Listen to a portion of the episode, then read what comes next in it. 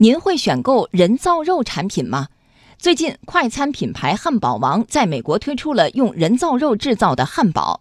这种汉堡在工艺、外观和口感等方面与传统肉食汉堡十分接近。与此同时，我国的人造肉也正在从实验室走向市场。目前，我国已经有六十多家企业声称已经或是即将进军人造肉产业，涉及食品饮料、农林牧渔、医药生物等多个行业。值得关注的是，北京工商大学食品与健康学院副教授李健的实验团队与一家植物肉品牌合作研发的中国第一代人造肉产品，就将在下个月面世。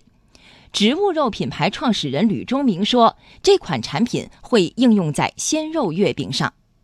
我们今年推出的第一款产品就是一个仿老上海鲜肉月饼的植物人造肉月饼。目前很多的这种啊老上海人他们的这个对比测试啊，拿我们的产品跟真正的鲜肉月饼对比，很多人都分不清楚。”这款人造肉的主要原材料来自大豆蛋白和豌豆蛋白，除了口味与真肉接近之外，零胆固醇也成为一大卖点。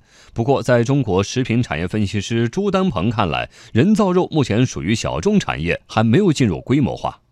目前，整个中国的消费者对于人造肉这一块的一个认识来说，还是非常陌生的，因为我们从品牌的三个维度从。